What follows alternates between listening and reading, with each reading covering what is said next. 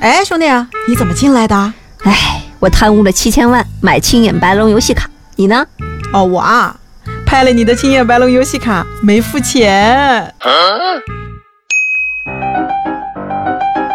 今天我们来跟大家说说两场司法拍卖啊，嗯先是在六月二十一号下午，一张备受游戏圈关注的青眼白龙游戏王纪念卡牌在阿里司法拍卖平台上开拍了。是的，这次拍卖啊，有一点八万人报名，两百多万人的围观。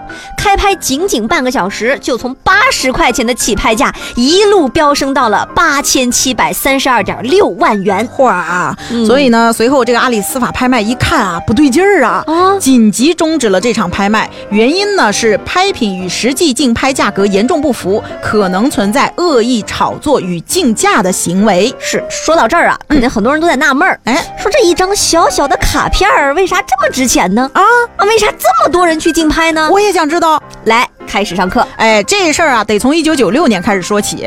九六年的时候呢，日本有一部叫做《游戏王》的动漫开始连载，那其中改编的纸牌游戏《游戏王疾幻纸牌游戏》几度打破了吉尼斯世界纪录。嚯，这次拍卖拍的就是这个《游戏王疾幻纸牌游戏》当中的青眼白龙卡。哎，这是一张全球限量发行的五百张的卡片，而且不是一般的纸哟，二十四 K 纯金，嚯重约十一克啊！金卡呀对呀、哎呦，据说当年发行的时候啊，售价就不便宜，一万多。你想想，那是多少年前的一万多？嗯那现在呢，它在一些二手网站上啊也能卖到二三十万了。好家伙，这么一对比啊，这阿里拍卖的八十块钱起拍价，这就是天上掉馅饼啊！啊，你想啊，大家都想着呢，万一我用这个小钱拍到了，那我就是妥妥的赚到了呀！嗯，只是呢，没想到最后拍卖失控了，出价是完全超过了卡片本身的价值，所以官方下场终止拍卖了。是的，根据介绍啊，这个卡牌的所有者是一九九五年出生的张某杰。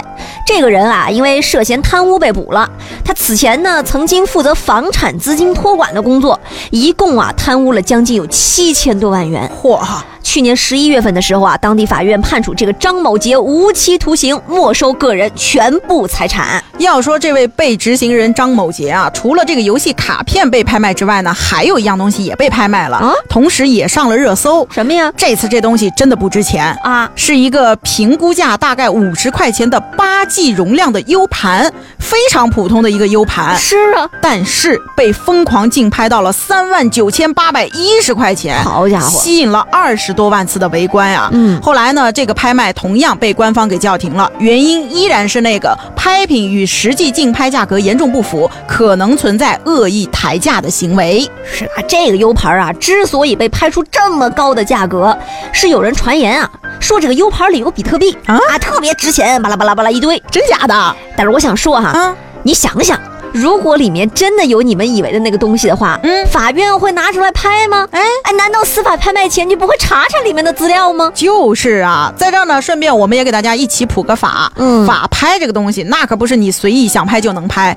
这是得要负法律责任的。哎，是的，法律规定了，如果拍卖流拍之后重新拍卖的价款低于原拍卖价款造成的差价费用损失，以及原拍卖中的佣金，这都是由原买受人承担的。嗯，而且呢，对于在司法网拍当中恶意抬价、扰乱司法拍卖秩序的买受人，人民法院可以对他罚款、拘留，构成犯罪的，依法追究刑事责任。嗯所以千万不要把司法拍卖当做儿戏，这不是你可以随便手贱的地方。是的，那从这个角度来说呢，法院终止拍卖啊，实际上是在救你们呀。哎，还真是啊，不然的话，你想想，啊试图拍那张卡的人，可能会因为付不起钱或者不愿意付那个钱，跟原主人共享同一种结局，那就是在监狱里面相见。嗯，到时候啊，可能就是这个场景了。嗯，你怎么进来的呀？我贪污了七千万买青眼白龙卡，你呢？哦，我拍了你的青眼白龙，没付钱。